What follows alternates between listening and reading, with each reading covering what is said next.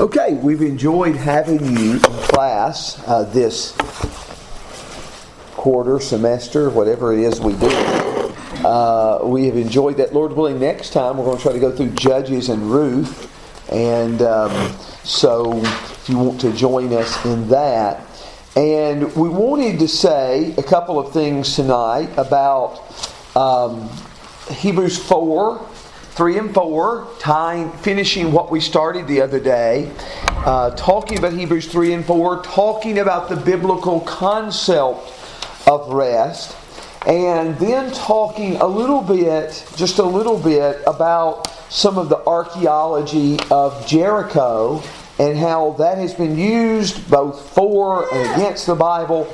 Uh, saying just a little bit about that and telling you some places to look for additional information. If we get beyond that, if we get beyond that, what I'm going to do is just ask you that if you have any questions about the book of Joshua as a whole that you think we could answer, I guess it's time to speak now or forever hold your peace since this is our last Joshua class. Um, but we talked about Hebrews 4, Hebrews 3, 7, to 4:11. Hebrews 3:7 to 4:11. And that context deals with the fact that God mentioned rest in Genesis 2 and verse 2. And then we find when they come, and that's in Hebrews 4, I believe it's verse 4. If I missed the verse, uh, you tell me. But then Joshua gave the people rest. That said in Hebrews 4 and verse 8. And we saw that concept quite frequently in the book of Joshua. That Joshua had given them rest. Now, David later, David spoke of entering God's rest. Hebrews 4, verses 7 and 8 emphasize it. It emphasizes that chronologically, David comes after David comes after Joshua. Come on in. We'll get you a seat. Oh, yes. Sorry sorry to disrupt you. And that's okay. That's okay. Um, David spoke about entering God's rest, and David comes chronologically after Joshua. David comes after Joshua. So his point seems to be that if the ultimate rest was the rest given by Joshua, David would not have spoken of another day. And so he says in Hebrews 4 and verse 9, there remains a Sabbath rest for the people of God. There remains a rest. The rest that God had from the beginning and that God has invited us to be a part of, to share in, was something greater than Joshua gave the people. Was something greater than that that that was kind of a foreshadowing, that was kind of a down payment of a greater rest. But the ultimate rest is an eternity. There remains a keeping of the Sabbath for the people of God in Hebrews 4 and verse 9. And we talked about the other night, or uh, the other day, we talked about how often in our songs Canaan is viewed as a type of heaven and I think that is a legitimate thing to do and a legitimate way to look at Canaan when you take all of this picture into view. Because it seems like exactly what Hebrews 3 7 through 4 11 is doing. Now, I also wanted us to see just this concept of rest throughout the scriptures. And, I'm not uh, sure how far we got. But we'll just begin with the beginning in Genesis chapter 2, as the Bible says, uh, in Genesis 1 and 2, God created all things, and on the seventh day he rested. Obviously, our God neither slumbers nor sleeps, as Psalm 121 says. He doesn't slumber nor sleep. He doesn't become weary, doesn't become tired. And yet, the Bible uses this term rest. And it's more than simply God needs energy, because God is an inexhaustible source of energy. It must mean something deeper, but it must mean but, but, but also, the amazing thing is after sin enters the world and we disobey God and it creates chaos and confusion in this world, God is still offering us the opportunity to enter into His rest. And in Genesis 5, verse 29, we saw that when Noah was born, that the statement was made by his father that this one will give us rest from our labor. That, that Noah's name is a play on the word rest in Hebrew, and it shows us God's plan, God's intention to bring rest to his people, a people who are wearied and burdened with sin. I would suggest that that is a big part of what, and, I may not space this very well because I'm trying to get the whole of Bible history from here over. So forgive me, I'm going to have to start. I'm going to have to start squeezing these things together better. But sin enters the picture here. Then we had Genesis 5:29, and then we have the Sabbath day and all that goes with it. The Sabbath is the longest of the commandments in the Ten Commandments, the longest of the commandments in the Pentateuch. They are to remember that God created the world in six days, and on the seventh day, God rested. We are told uh, the motivation for it, uh, that it imitates God's rest we are told in Deuteronomy 5, when Deuteronomy 5 tells us that the Sabbath day is connected with God delivering the people from Egyptian bondage. But the Bible tells us that this is a day of rest, not only for Israel, but for their, their sons and their daughters, their male and female servants, for their cattle and the sojourner that stays with you. All of them are encompassed in this particular rest. And I would say, and I don't know if they properly understood this at all. And I don't know if I would have either if I would have been there. But I think that was kind of a picture, kind of a foreshadowing of the ultimate rest in heaven. Now, I would say too that rest has more of an idea of everything being right with God and a relationship with God being right than it means simply a cessation from work. Now, I know the Sabbath day you did not work, you did not labor. And we don't have that kind of command associated with Sunday. And we may talk about that a little bit more and work in some things with that. Uh, but, it, but it emphasizes something about a relationship with God being restored and, and, and all being right with God. Now, closely associated with the Sabbath day was also the Sabbath year.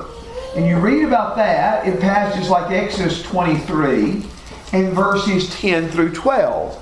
Exodus 23, verses 10 through 12, where the Bible talks about six days you are to do your work, on the seventh day you'll cease from your labor. In, in verses 10 and 11, that was verse 12, verse 10 and 11, you'll sow your land for six years and gather in its yield, but on the seventh year you shall let it rest and lie fallow, that the needy of your people may eat whatever they leave, the beasts of the field may eat, and you're to do the same with your vineyard and your olive grove. So not only did they rest the seventh day, but they rested the seventh year, and the seventh year was also connected to the Jubilee year. And you remember other things that happened in that year. Debts were forgiven. Debts were forgiven. Slaves were set free. And if you had owned a piece of land that you were forced to sell because of debt, you got it back in the Jubilee year. The Jubilee year. The others happen every seven years as well in Deuteronomy chapter uh, 15. But, but what I'm trying to stress, all of these things are a picture of what was wrong being set right, what was not going well being healed.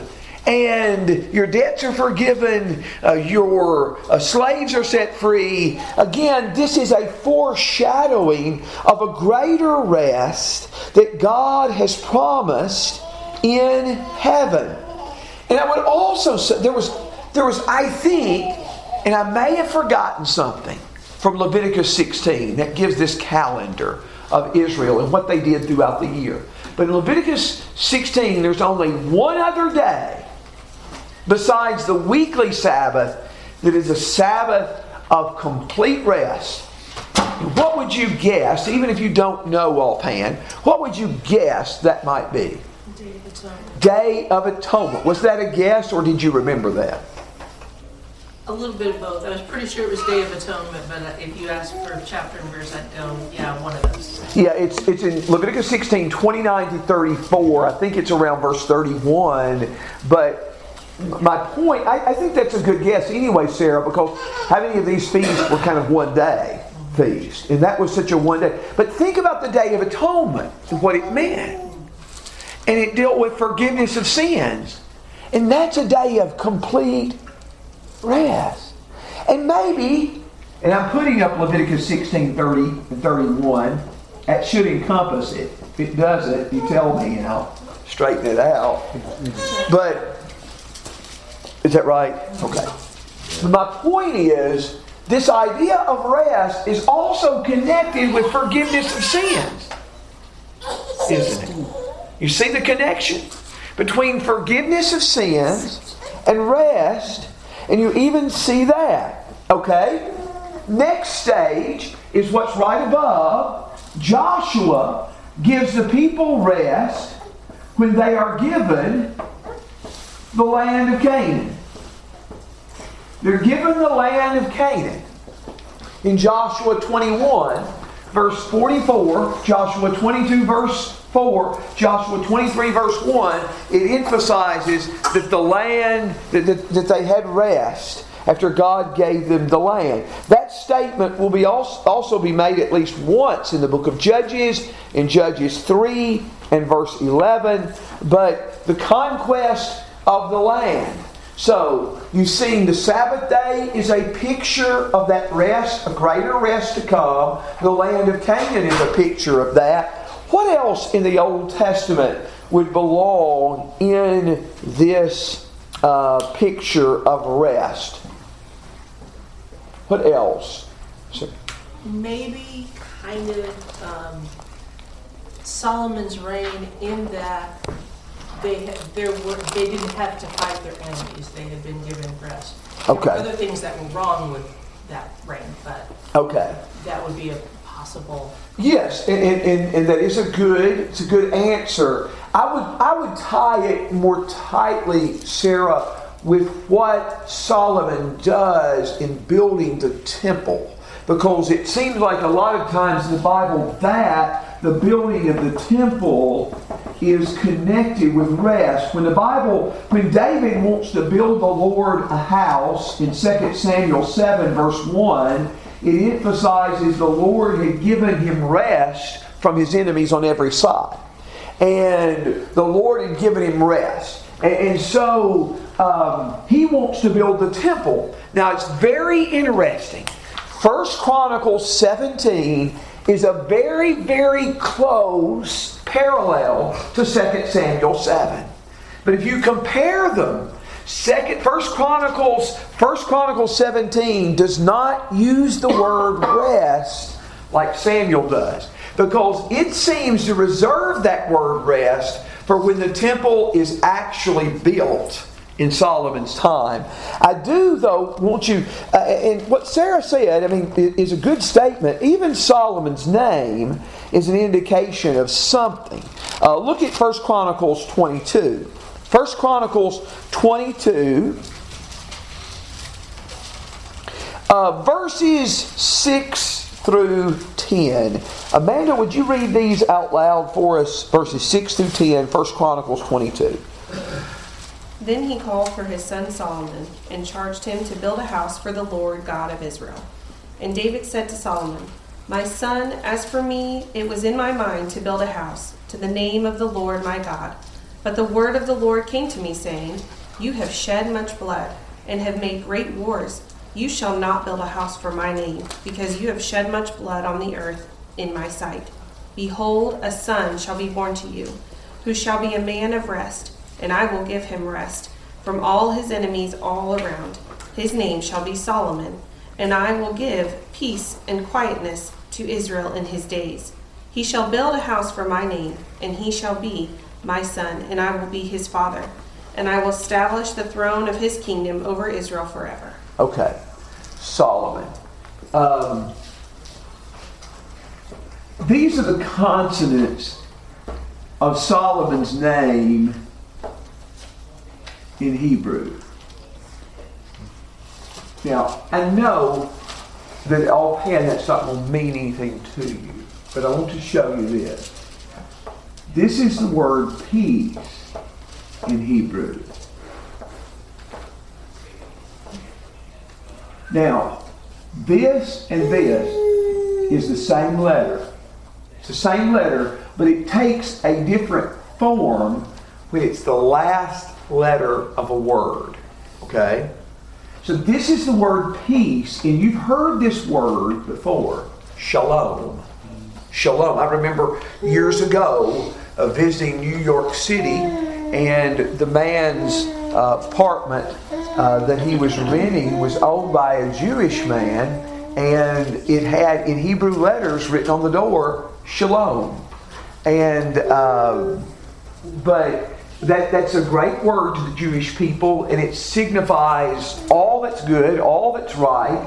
But Solomon is going to be a man of peace. His very name is a play on the word peace. He's going to be a man of peace, and also this passage says he's going to be a man of rest, too. And it's like Sarah said Solomon's time was a time for rest. I'll give him rest from all his enemies on every side. But it seems to me, as you see in context, this rest is particularly tied with the building of the temple. It's tied with the building of the temple. So, the building of the temple was also an important stage in this, this development. And so, you see, all along, God is giving rest, some level of rest to his people, but it's not the ultimate rest that is foreshadowed for all of those. I want to make a little detour, as Sarah's, but look at Ruth 1. If, if your question's about Solomon, go ahead and ask it because this is, goes a little different direction. I was just going to ask, what, how do you spell Salem in? It would be. If it's, is it? It would be the same three same consonants. Three consonants. Okay. I- Same I- three consonants. I have this feeling it might be. King of Salem, that is King of Peace. You remember Hebrews Hebrews 7, which would have been an argument that anybody who'd spoken Hebrew, I mean, they would recognize that argument right off. We look at that and we say, what? You know, uh, it's just like, uh, you, you, you know that vision um, where Amos, the Lord says to Amos, it, I, I like the way it says, it says, Amos saw a vision of summer fruit. And it says, what do you see, Amos? And it says, a vision of summer fruit. I see, I see summer fruit. It, it, they'll say exactly what God said was going to happen. And then God says, that's right, and an end is coming for Israel. And, and, and we read, and we look at that and we think, what does the summer fruit have to do with that? But in Hebrew, those words have the same consonants. I think they have the same consonants, but they're, it's a word play. It's, it's the fruit and the end. And there are all kinds of things like that. All kinds of things like, like Jeremiah in Jeremiah 1 sees the vision of the almond tree. And, in, and then again, there's a word play there that made perfect sense. I mean, they, if you were, if we were teaching a Bible class in 600 BC, we wouldn't have to explain that, you know, because we would have all just seen it right there in our text. But the passage that I was going to mention is Ruth 1. Uh, Paul, if you'll just read Ruth 1 9, it's a little bit different than these points, but just go ahead and read this. The Lord grant that you may find rest, each in the house of her husband. So she kissed them, and they lifted up their voices and wept. Okay, this is Naomi telling her daughter in laws to go back home. But she says, I want you to find rest in the house of a husband.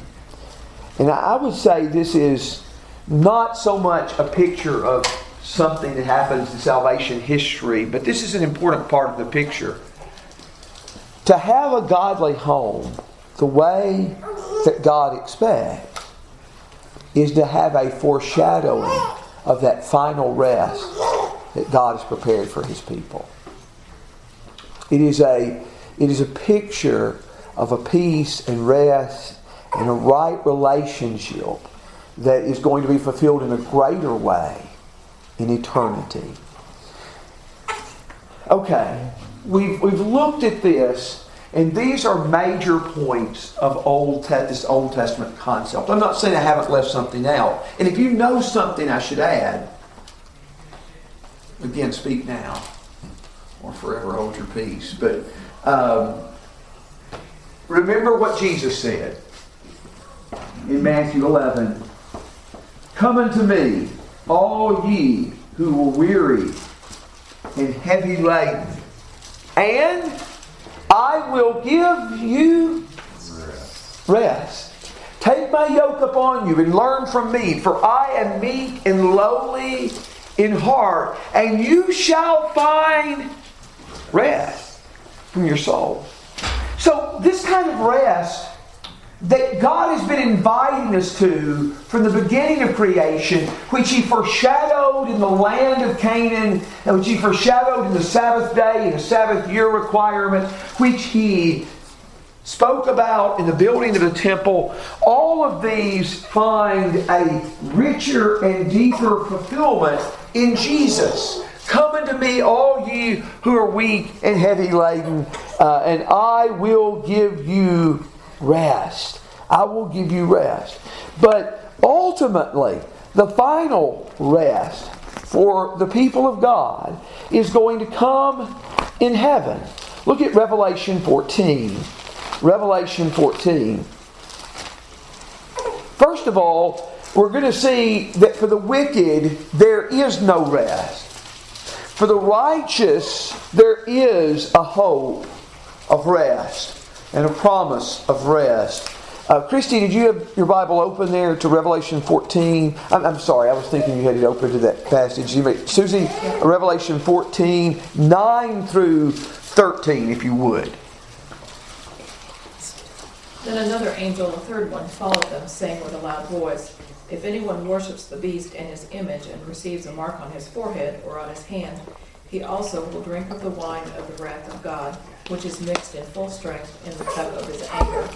And he will be tormented with fire and brimstone in the presence of the holy angels and in the presence of the Lamb. And the smoke of their torment goes up forever and ever. They have no rest day and night, those who worship the beast and his image, and whoever receives the mark of his name. Here is the perseverance of the saints who keeps the commandments of God and their faith in Jesus. And I heard a voice from heaven saying, Write, blessed are the dead who die in the Lord from now on. Yes, says the Spirit, so that they may rest from their labors, for their deeds follow them. Okay, very good. Very good. Um, those who are lost, the Bible says, have no rest. In Revelation 14, verse 11. They have no rest who worship the beast and his image. No rest. But then, those who are saved, they have rest from their labors. In Revelation 14 13. They will rest from their labors, the text will tell, and their deeds will follow them. Now, again, I don't think rest just necessarily means we sit there and do nothing for eternity. Uh, there haven't been too many days in my life. There weren't too many days in my life that I, I missed school growing up. Um, and, you know, usually when I missed school, I was feeling pretty bad. Uh, if, I, if I wouldn't, wasn't feeling bad, I'd been in trouble for that too. But I was feeling pretty bad, and sometimes we just lay down all those days, or most of those days. And when you've been laying down most of the day and you get up, even when you're young, you feel kind of dizzy and kind of, you know, it, it doesn't feel good. I mean, it may sound good theoretically to lie in bed all day, but sometimes it's a very hard thing to do. Now, maybe as I get older, I should do it a little bit more. I don't know. But we understand that just rest with nothing to do can be a burden in itself. I don't know what we are going to do in heaven. I don't know all it's going to be like. But remember, there's a parable in Luke 19 verses 11 through 27 about the one who gained five minas. He was given five minas. He gained, or he get, given one mina. Everybody in that parable was given one mina. He gained five minas, and it says he will be put over. Um, I believe it says five cities or ten cities. But the point is, there was something for him to do. There was something for him to do. I don't know what eternity is going to be like. I'm not saying it's just constantly reclining all the time when I'm talking about rest, but I am talking about a relationship that is perfected, that is restored, perfect fellowship with God, a perfect fellowship that everything that comes before only foreshadows. But that is the final realization of all of it. And that's what God has prepared for his people. There is no burden of sin. That curse has been removed. And think how different our world would be if we just kept outside of the Sabbath commandment the other commandments. If there was no murder, no stealing, none of those, how much better the world would be. And when you think about all sin removed, my, I don't think there's ever been anything like that that we can compare to that. I haven't. we have law and order and systematic way of living. All that helps. Yes. All that helps. Yes. You know, it's not it's not uh, wild, wild. You know, you're not given uh, the, way you are not let, let free and without any yes. way. Yes. Or, Freedom implies responsibility. Yeah. Yes. yes. In their restraints to freedom, freedom. If you look at our culture, a lot of the arguments are what is freedom? To some people, it is the right to be able to kill your child at any point during pregnancy. That's the ultimate demonstration of freedom. But a lot of those places who say that and who, even on billboards, try to invite people around here to move up there where you can have that freedom, they won't let you have a gas stove. Wow. which is more fundamental to life in those two things? Which is more fundamental freedom? but freedom always implies responsibilities. But I'm sorry I had on a tangent. Okay, I mean, I think what I said is true, but I didn't mean to get off. But, but they, yes, but it was it was you, you, you, you led me on that, uh, Matthew. So thank you. Yes. We were talking about hymns. A hymn that came to mind when we were talking about this Yes. is called A Foretaste of Your Rest. Gracious Father, friend divine, consolation of the blessed, you have touched this day of mine with the foretaste of your rest. Though tomorrow care may come, trial arise and grief ensue, now I thank you for the time I have spent in joy with you. Should this hour of rest depart and the joy it brings me cease, I will bear it in my heart as a promise of your peace. When I strain beneath new woe or contend with future sin, from this moment I may know you will bless my life again. Father, though I cannot see how my path will end below, still I know you wait for me where my heart has longed to go. When my body cannot stand, take my spirit to your breast. With the Father's gentle hands, bear my soul to Sabbath rest. Wow. What is the name of that song again? A foretaste, foretaste of your rest. It's one of Matt Basford's. Well, that is a deep song and uh, profound, a profound song. Thank you for that. I was not not familiar with that at all. Matt has written many, many good songs. David, you had a This thought. one's really hard to sing, given his current circumstances. Yeah. Yes, I understand. uh, you know, talking about rest and equating that to doing nothing. Uh, I mean, I've been retired for many years. I've talked to lots of other people that are retired, and the consensus of just about everybody is when you're retired, if you stay busy, you really enjoy retirement. Yeah. If you don't, you hate it. okay. And I, I ran across this guy was president of the company I worked for. Uh-huh. He retired. I ran across him at a gas station a couple of years after he retired. So just we were pumping gas across from one another, and I'm like, "Well, how's retirement? Terrible. I'm so bored." Yes, yes. We may not want all the pressures of work, but, Right. but to have absolutely no pressure sometimes, you know, what do you do with yourself? Right. And I I want to. I would call retirement rest, but it's only good rest if you stay busy. Yes, and I want to tell you, I sometimes think of myself. I like to think of myself as one that's driven and not motivated. I don't have to have an outside something to motivate me. But a couple years ago, Christy had got COVID, and at the time, I had to stay out of school ten days. I stayed out of teaching school ten days. I, they said, "Oh, you can't preach because she's got COVID." Of course, I never got it even then. And I want to tell you, just a couple of weeks without any class to teach or any sermon to preach. I was going to bed at eight o'clock because I just didn't have anything else to do. I, you know, so so I know how something to do can be valuable. Let me say this in passing.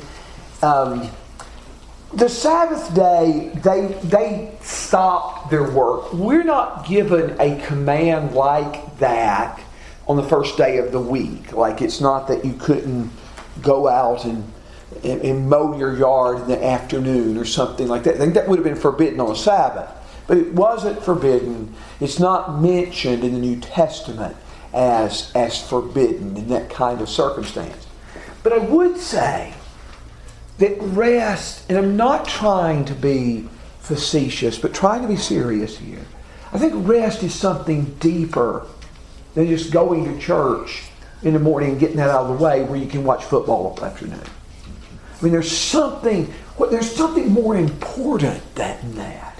And that is our relationship with God is front and center, and, it's everything to us. I think all of that, you know, is indicated by that. And and uh, I mean, let's make sure that that is a day in which God is glorified in, in our homes in the congregation.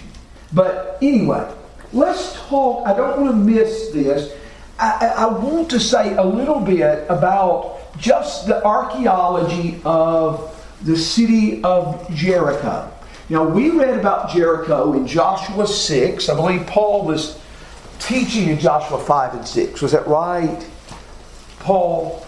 But, but you know, it's, it's not a big deal because you know the story of Jericho. Uh, but some have said, well, the book of Joshua can't be squared with history because what the book of Joshua says doesn't fit with what we know from archaeology. Now, uh, I, I want to deal with that just a moment. Of course, you know I'm going to disagree with that point. Um, but first of all, you have to understand this. If an archaeologist were to dig up something from the ground, it doesn't come with a tag on it. I am a piece of pottery from 1500 BC, and I came from here. It doesn't dig, it has to be interpreted. Archaeology facts have to be interpreted like most all other things have to be interpreted uh, in life. And sometimes archaeology is given different interpretations depending upon who is studying it. Now, the city that is believed to be Jericho has been excavated and studied quite a bit. In the 1930s, there was a man by the name of Garstang. Um, Garstang. That he studied the Old Testament. He did archaeology on Jericho, and he he's, he said basically the the things the Bible says are true, and the facts that I've found from this city uh, they fit with archaeology. With the things I've found from the archaeology of this city fit with the biblical story. However, from 1952 to 1958, this city was studied uh, under the leadership of a, a, lady named Kathleen Kenyon. And Kenyon, though she had one time been a friend of Garstang, came to an opposite conclusion. She said, Oh, in the time that Israel came there, in the time the Israelites came, Jericho had a very small population and it didn't even have walls. And so basically, she said what the Bible presents as a picture of Jericho wasn't true. That became a scholarly Bible right there to them, to many, to say, okay, that proves it. The book of Joshua, the um, has been disproven historically, and it was viewed as dubious historically. Well, that was challenged about 1990 by a man named Bryant G. Wood. Bryant G. Wood. Now he has, um, he has, uh, I believe, a doctorate. And listen, this is probably a field a lot of you have got doctorates in as well. Pa- Palestinian pottery. Have any of you ever taken a good class on Palestinian pottery? He's got a doctorate in it. Seems like a, a up and coming field. Uh, but anyway, um, Wood said, listen, Kenyon made some serious mistakes in her interpretation of some of the poet, of some of the pottery from the city.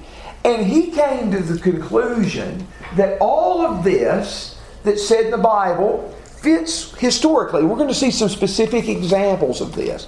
Now, I looked for, if you want to read more about this, I just typed in this name, Bryant G. Wood, plus did the Israelites conquer Jericho? Did the Israelites conquer Jericho?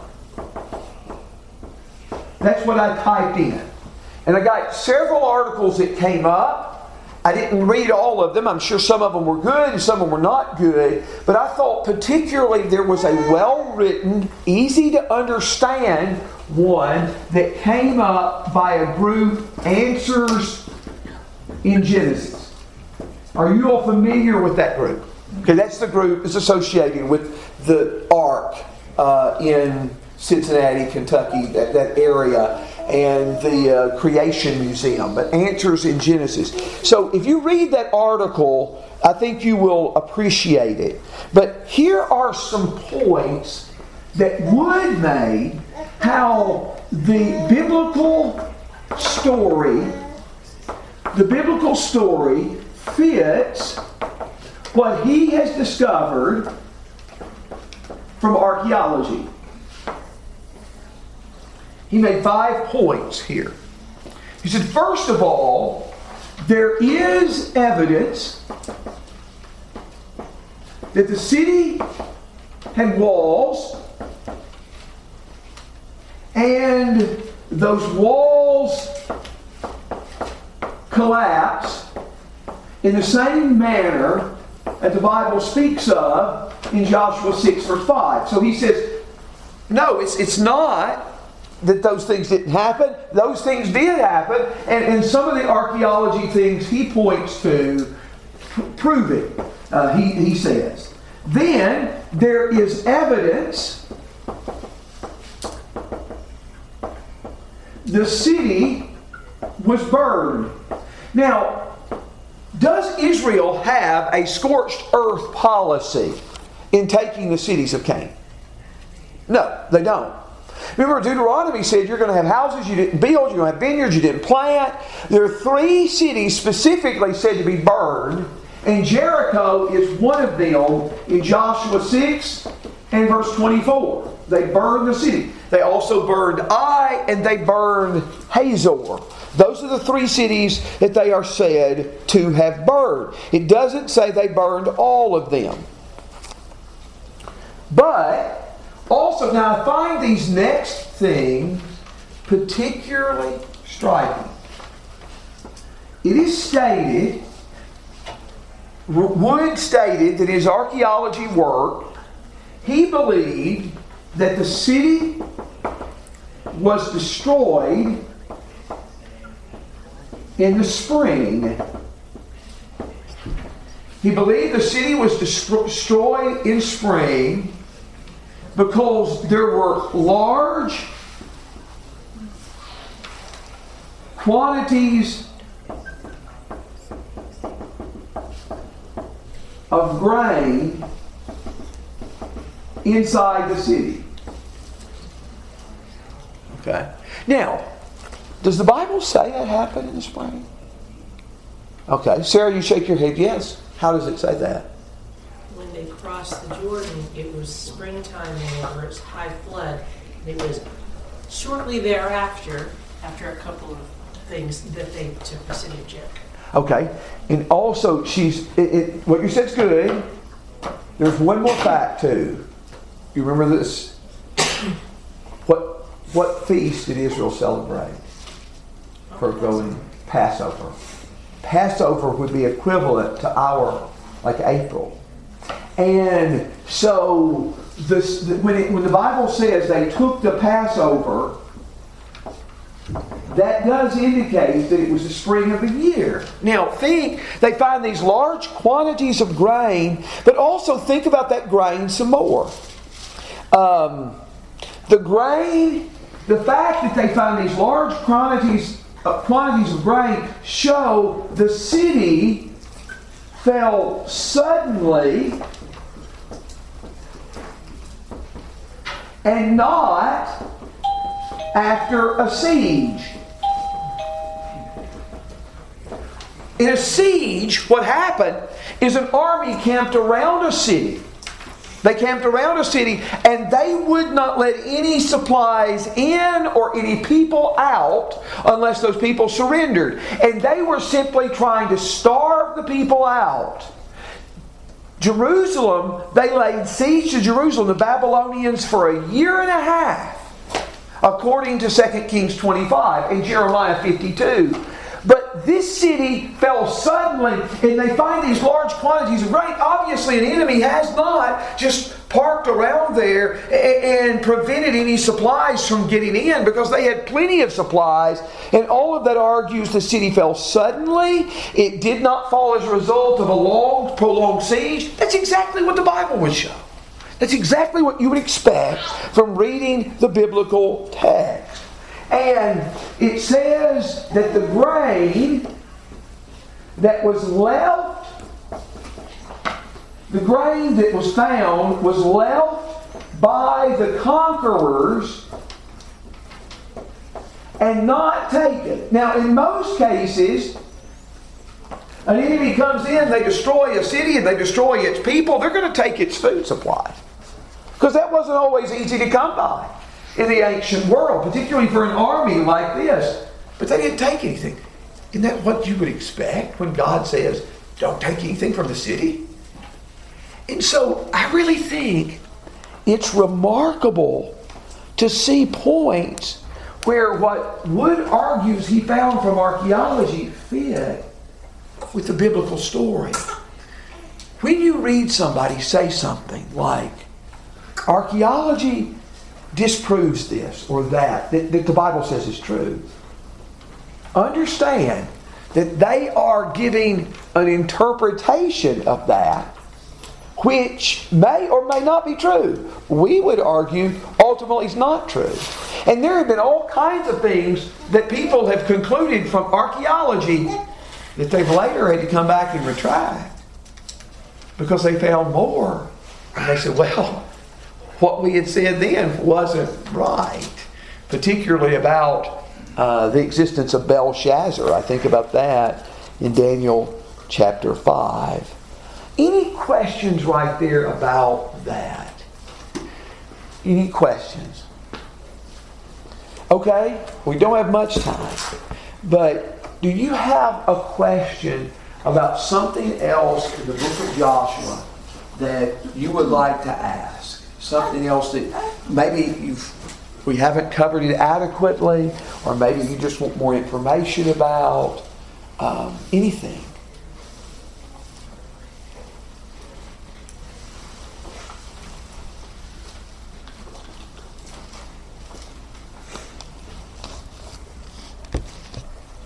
Okay. Well, it's a blessing teaching it. Never forget that the key character of Joshua is God and what it tells us about him and who he is. That is first and foremost. And but also we see in Israel pictures of us. You know, Hebrews 11 uses the people marching around Jericho as an example of faith. Um, and um, so there are these things are significant for us as well. But thank you for being in the class. Thank you, Paul, for the times that you've taught and given questions. And Paul has made good questions, and um, and I'm, i appreciate that very much. Anything else that you all would like to say? like to ask about? What's the Okay, yeah, good. Now, the first first class, I will not be here. I had something ready to give to Brad tonight. I wasn't expecting him not to be here um, to um, to help him a little bit. But first, I'm supposed to be, Lord willing, in Dayton on Sunday and next Wednesday, Dayton, Ohio, and um, so, but I am going to hope he doesn't get too far in Judges. I mean, slow it down, cover this, savor it, and leave me with most of the book. So uh, uh, that's what I'm going to hope. But I don't know how far he would get. I would recommend, particularly, that you look as kind of a, a, serves as a good introduction to begin that section with Judges 2, verse 6, through about verse 21, 22 where you see they served the Lord all the days of Joshua and the elders who outlived Joshua, but then there was another generation that didn't serve the Lord. And we see the cycle of the book of Judges. They sin, and they're punished, they cry to the Lord, and the Lord gives them deliverance. And we'll see that so often in the book. But thank you guys, and uh, God bless you. And if any resources y'all are interested in from Joshua, whether this, a specific subject, or the book as a whole, feel free to ask. Thank you.